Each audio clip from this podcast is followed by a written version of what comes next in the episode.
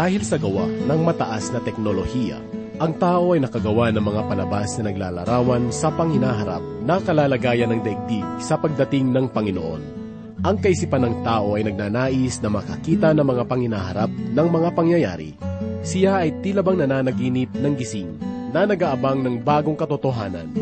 Ang mga bagay na ito ay pamamaraan upang matakasan natin ang kasalukuyang kahirapan. Subalit hindi rin naman ito nakasasama hanggat ang ganitong kaisipan ay nagbibigay sa atin ng pag-asa na magpatuloy. Ang pagdating ng Panginoon sa daigdig ay isang pinakahihintay na kaganapan ng lahat.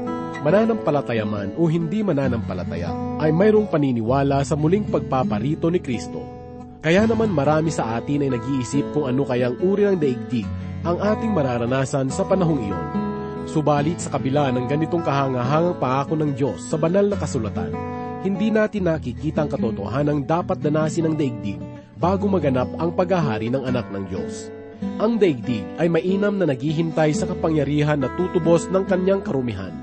Ayon sa isang manunulat, ang sannilikha ngayon ay nagtataglay ng bagong kuko at tanging ang panahon lamang ng milenyo sa pagdating ni Kristo ang makapagbibigay sa kanya ng payapang loob. Ang mensahe ng salita ng Diyos sa mga sandaling ito ay magpapahayag patungkol sa panginaharap ng katuparan ng propesiya ng Diyos tungkol sa kanyang anak. Ang lahat ay nag-aasam na makita ang kagalakang ito. Subalit ano ba ang tunay na larawan ng paghahari ni Kristo sang-ayon sa sinasabi ng banal na kasulatan? Ang kasagutan ay ating matatagpuan sa pamagitan ng mensahe ng Diyos na sa atin ay ihahatid ni Pastor Rosino de la Pere na matatagpuan sa Aklat ng Esayas, Kabanata 11. Dito lamang po sa ating programang Ang Paglalakbay. Sa paglipas ng oras, dumarating ng bukas, at si Kristo ay may lugod na kukunin niya tayong tinubos.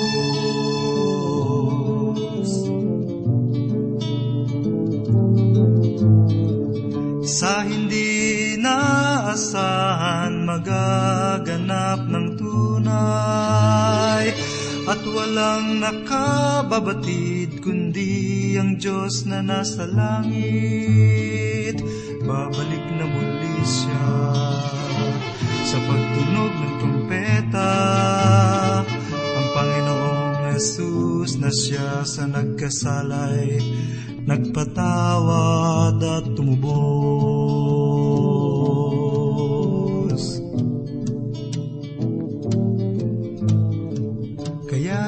Ito'y pagkaisipin natin, ang lahat ng hirap ay daranasin, ibig mang lumayo, limutin, ay hindi malaman kung anong gagawin, ngunit pangako niya.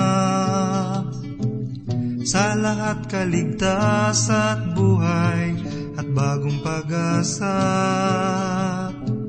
na ating kakamtin kung siya'y tatanggapin.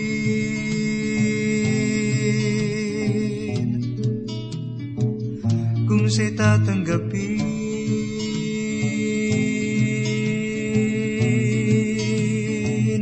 Kung siya'y tatanggapin.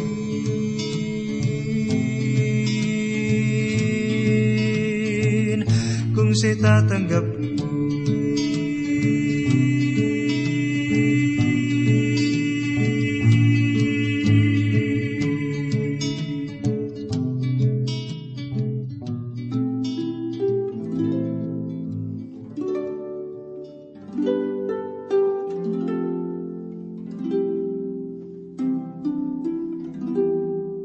Sinabi ng Panginoong Hesus, Hindi ba't ang buhay ay higit na mas mahalaga kaysa pagkain?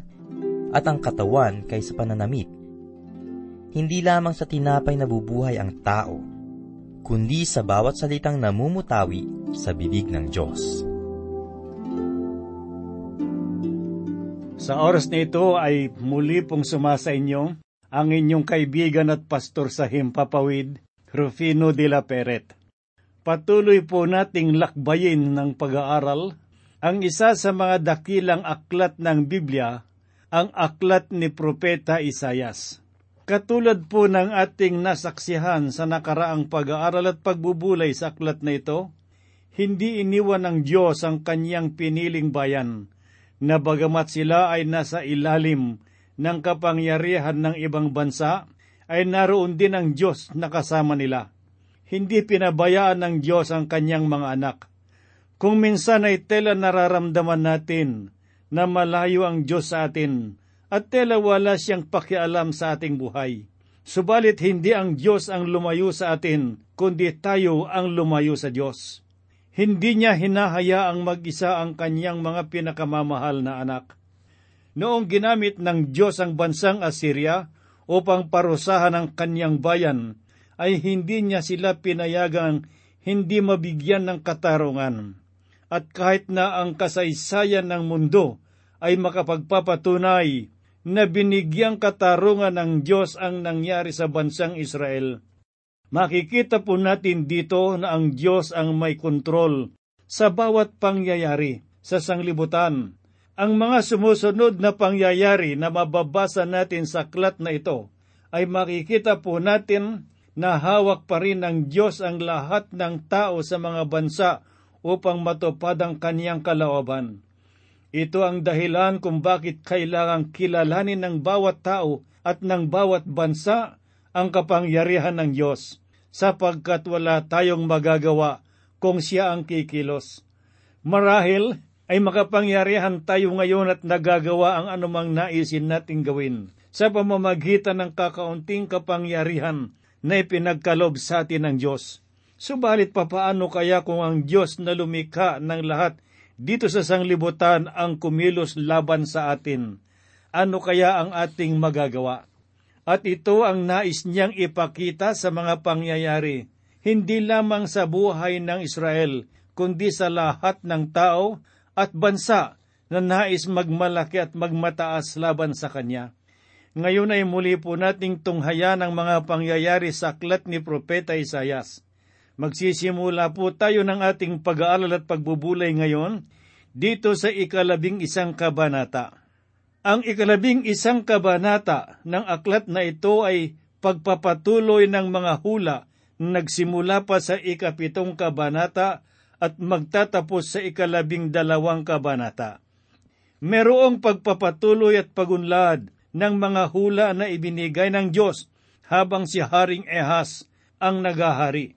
Makikita po natin sa mga susunod na kabanata ang tungkol sa mga panahon ng paghahatol panahon na tinawag ni Heso Kristo na ang dakilang panahon ng pagdurusa. Ang ikalabing isang kabanata dito sa aklat ni Propeta Isayas ay tinatawag nilang dakilang paghahayag tungkol sa darating na tagapagligtas. Sinasabi rito ang tungkol sa pagdating ni Kristo at sa kaharian na kanyang itatatag. Ngayon ay simulan po natin ang ating pag-aaral at pagbubulay sa kabanatang ito at basahin po natin ang sinabi ni Propeta Isayas dito sa unang talata. May usbong nalalabas mula sa tuod ni Jesse at sisibol ang isang sanga mula sa kanyang mga ugat. Kapansin-pansin ang mga salitang usbong nalalabas mula sa tuod ni Jesse. Hindi nabanggit dito ang pangalan ni David. Ang nabanggit dito ay ang pangalan ng kanyang amang si Jesse. Hindi tanong dito ang tungkol sa pinagmulan ni David, subalit ang malaking katanungan ay bakit si Jesse. Nagsimula ang paghahari kay David. Si Jesse ay isang magsasaka, isang pastol ng mga tupa na nakatira sa isang maliit na bayan ng Bethlehem. Subalit noong isilang si Jesus, ay ipinanganak siya na isang dukha lamang. Hindi siya ay pinanganak sa isang magara at malaking palasyo, kung kaya't maingat na sinabi ni Propeta Isayas na ang sangang sisibol dito ay magmumula kay Jesse. Ito ang ikalawang pagkakataon na binanggit niya ang salitang sanga. Ang una ay nabanggit niya sa ikaapat na kabanata sa ikalawang talata. Merong iba't ibang salita na mayuugnay sa salitang ito subalit ang lahat ay may kaugnayan tungkol sa Panginoong Heso Kristo. Ito ang isa sa mga katawagan na ibinigay kay Jesus. Si Jesus ay nagkaroon ng mapagpakumbabang simulain mula sa bayan ni David subalit ito ay bayan din ni Jesse. Sa ikalawang talata ng ikalabing isang kabanata ay ganito po naman ang sinasabi. At ang Espiritu ng Panginoon ay sa sa kanya, ang diwa ng karunungan at ng unawa, ang diwa ng payo at ng kapangyarihan, ang diwa ng kaalaman at ng takot sa Panginoon. Ang Espiritong ito ang nagbigay ng kapangyarihan sa Panginoong Hesus. Merong pitong kapangyarihan ang makikita natin na taglay ng Espiritong ito at siya rin namang makikita natin sa Panginoong Hesus. Ang Espiritong ito ay, una, Espiritu ng Panginoon. Ang pangalawa, Espiritu ng Karunungan. Ang ikatlo ay Espiritu ng Pagkaunawa. At ang pang-apat, Espiritu ng Mabuting Pagpapayo ang lima, ang espiritu ng kalakasan, ang ikaanim ay katalinuhan, at ang ikapito ay ang espiritu ng takot sa Panginoon. Ang bilang na pito ay hindi talaga tanda ng walang kapintasan. Ang pangunahing kaisipan ng bilang na ito ay kakulangan. Sa Ebanghelyo sang ayon kay Juan, sa kabanatang tatlo, talatang tatlumpu at apat ay ganito po ang sinabi ng Panginoong Hesus sapagkat siya na sinugo ng Diyos ay nagsasalita ng mga salita ng Diyos, sapagkat hindi niya sinusukat ang pagbibigay niya ng Espiritu. Ito naman ang sinasabi sa atin sa aklat ng Efeso sa Kabanatang 5, talatang 18. Huwag kayong magpapakalasing sa alak na labis itong kahalayan, kundi mapuno kayo ng Espiritu. Meron sa atin ang hindi pa ganap na napuspos ng Espiritu ng Diyos. Iilan lamang marahil ang masasabi natin na nagtataglay ng kapuspusan ng Espiritu ng Panginoon sa kanilang buhay.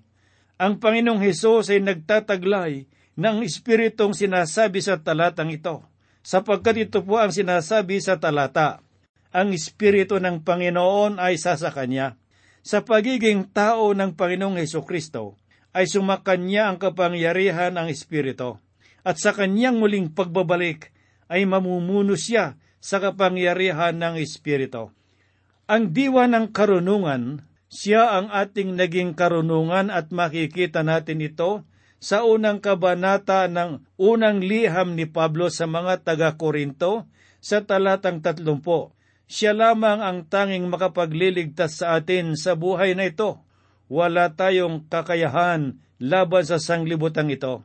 Subalit sinabi ng Panginoong Hesus sa Ebanghelyo sang ayon kay Juan, Kabanatang labing apat, talatang tatlumpo, sapagkat dumarating ang pinuno ng sanglibutan, siya'y walang kapangyarihan laban sa akin. Walang anumang makikita ang kaaway laban sa kanya, subalit meron siyang palaging makikita sa atin kailangan natin ang espiritu ng karunungan at ang Panginoong Hesus ang espiritong iyon. Ang ikatlo ay sinasabi sa talata at ng unawa.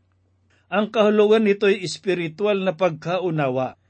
Nakakabahalang malaman na kakaunting mananampalataya lamang marahil ang meron ng ganitong pagkakaunawa. Namamangha ako na mas marami ang naniniwala at sumusunod sa mga sinasabi ng ibang tao kaysa sinasabi ng Diyos. Gusto nila ang kanyang mukha o ang kanyang tinig, subalit hindi nila talagang naunawaan ang kanyang mga sinasabi o ang kanyang mga sinasabi ay tunay nga nagaling sa salita ng Diyos. Kailangan ng mga mananampalataya ang espiritu ng pagkakaunawa ito ang isang bagay na palagi kong hinihiling. At tela mas kailangan ko ngayon kaysa noon. Kailangan nating malaman kung sino ang tunay na para sa Diyos at kung sino ang hindi para sa Diyos. Minsan ay meron daw isang pastor ang nagsasalita tungkol sa taong naging pagpapala sa kanyang buhay. Subalit sinabi niya na kung hindi niya makukuha ang suporta para sa kanya, ay hindi na siya maglilingkod. Pumasok sa isipan ng taong nakikinig na kailangan ng tao ang pangunawa na galing sa Diyos upang malaman kung ano ang tunay niyang layunin. Marami sa atin ang tulad nila ay sumusunod na parang bulag. nakakakita subalit hindi alam kung saan papunta. Ang ikapat na tinukoy sa talatang ito ay ang diwa ng pagpapayo. Kailangan nating lahat ang pagpapayo. Napansin ba ninyo na hindi kailanman humingi ng pagpapayo si Jesus kahit kanino? Hindi siya kailanman humingi ng payo sapagkat siya ang dakilang tagapagpayo. Ang ikalimang salita na tinukoy sa talatang ito ay ang kapangyarihan. Tunay na kailangan natin ang diwa ng kapangyarihan. Ang sabi ni Pablo sa aklat ng Filipos sa kabanatang 3 talatang 10, upang makilala ko siya at ang kapangyarihan ng kanyang muling pagkabuhay. Kailangan natin ito ngayon ang ikaanim at ang ikapitong salita ay ganito po ang sinasabi, ang diwa ng kasalanan at ng takot sa Panginoon. Makakamit natin ito sa pamamagitan ng pag-aaral ng salita ng Diyos. Dito sa aklat ni Propeta Isayas ay ganito po ang kanyang sinabi sa ikatlo at ikapat na talata ng kabanatang labing isa. At sa kanyang kalulugdan ay ang takot sa Panginoon hindi siya hahatol ng ayon sa nakikita ng kanyang mga mata, ni magpapasyaman ng mga ayon sa narinig ng kanyang mga tainga. Kundi sa katuwiran ay hahatulan niya ang dukha at magpapasya na may karapatan para sa maamo sa lupa. Sasaktan niya ang lupa ng pamalo ng kanyang bibig at ang hinga ng kanyang mga labi ay kanyang papatayin ang masama. Ang salitang masama sa bahaging ito ay ang Diablo. Magiging bantog si Satanas sa panahon ng matinding paghihirap. Wala ng kaligtasan sa mga panahong iyon, at kahit na humingi ng tulong ang Israel, ay wala ng tulong na darating. Ang tulong ay manggagaling lamang sa langit. Sa panahong iyon ay darating ang tagapagligtas at itatatag niya ang kaniyang kaharian.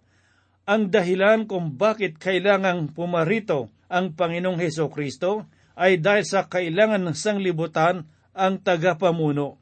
Hindi kailanman ninais ng sanglibutan ang kanyang pagparito, subalit niloob ng Diyos ang kanyang pagparito sa lupa. At dahil sa ito ay sanglibutan na pag-aari ng Diyos, itatalagan niya siya sa sanglibutan ito at kanya itong hahatulan. Subalit hindi tulad ng mga mahabang paglilitis na nangyayari sa ating panahon ngayon. At kung minsan, pagkatapos ng paglilitis, ang napapawalang sala pa ay ang mga tunay na nagkasala. Darating ang panahon na tatayo ako sa harapan ng Panginoon upang mahatulan. Ang lahat ng kabulukan sa ating buhay ay mahayag kung kaya't gawin natin ang mga hakbang upang maging malinis tayo sa mata ng Diyos at maging malinaw ang lahat sa panahon na tayo ay tatayo sa harapan ng Panginoon sa araw ng paghuhukom. Sa ikalimang talata ay ganito po naman ang sinasabi, Katuwiran ng magiging bigkis ng kanyang baywang at katapatan ang pamigkis ng kanyang balakang. Ang tanging bagay na magbibigkis sa paghahari ng Panginoon ay katuwiran at katapatan.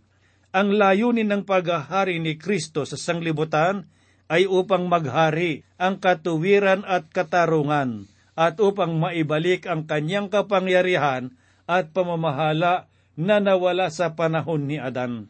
Sa ikaanim at ikapitong talata ng kabanatang labing isa dito sa sulat ni Propeta Isayas ay ganito po naman ang kanyang tinuran. At ang Asong gubat ay maninirahang kasama ng kordero at mahihigang kasiping ng batang kambing ang leopardo.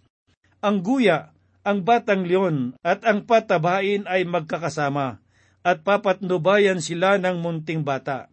Ang baka at ang oso ay manginginain, ang kanilang mga anak ay mahihigang magkakasiping at ang leon ay kakain ng dayami na gaya ng baka sa panahong iyon na ang Panginoong Diyos ang siyang mamumuno sa sanglibutan ito, ay magkakasamang matutulog ang mga guya at ang mga leon. Ngayon ang tanging pagkakataon na maaring magsiping ang mga hayop na ito ay kung nasa loob na ng tiyan ng leon ang guya. at ang leon ay kakain ng dayami na tulad ng guya. Tela nakapagtataka o nakakatuwa ang mga bagay na ito, subalit ang Diyos na lumikha ng leon ay siya rin ang magpapakain sa kanya ng dayami sa panahon na kanyang itinakda.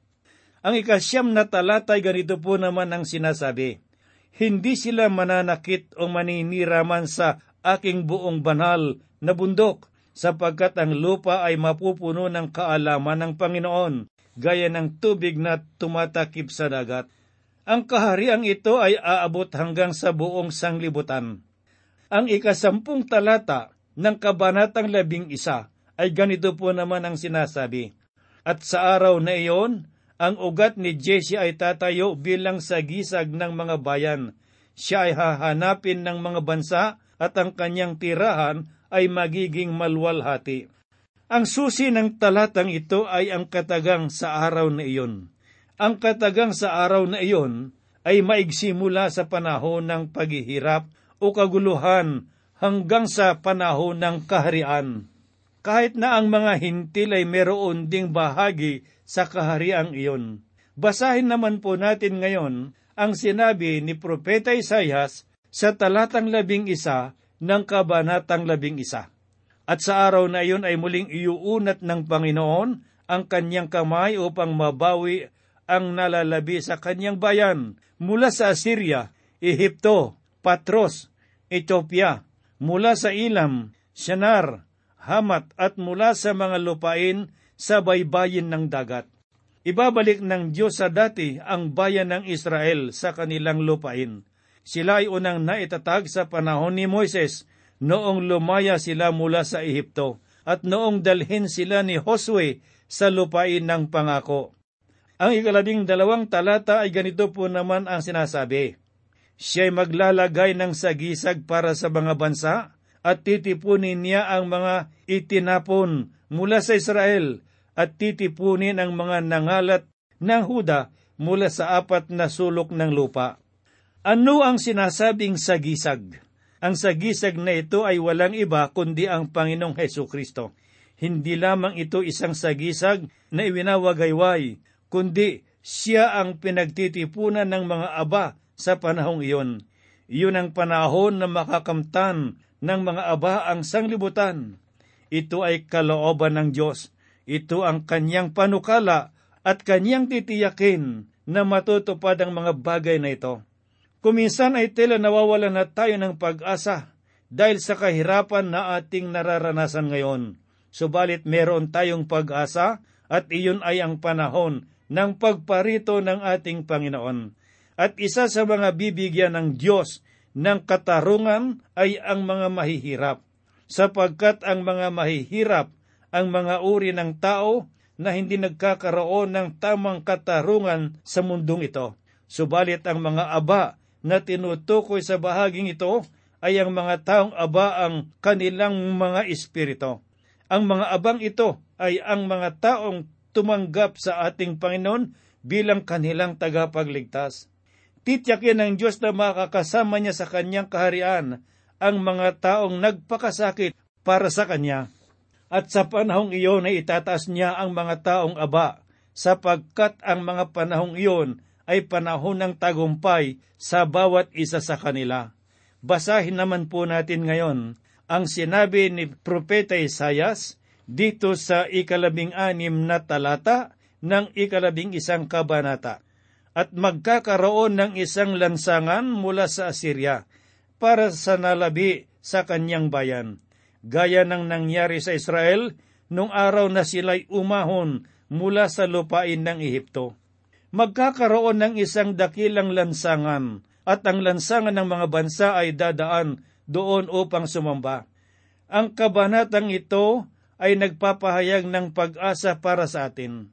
Ang Panginoon ay hindi na parito upang bigyan tayo ng mas malaki pang paghihirap, kundi naparito siya upang maputol na ang hirap na dinaranas natin sa ilalim ng kadiliman ng kasamaan.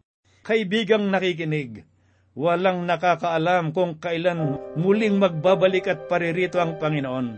Subalit kung siya ay darating ngayon, handa ka ba? Huwag mo nang ipagpaliban ang kaligtasan na iniaalay sa iyo ng Diyos. Tanggapin mo siya ngayon, sapagkat ngayon ang panahon ng kaligtasan.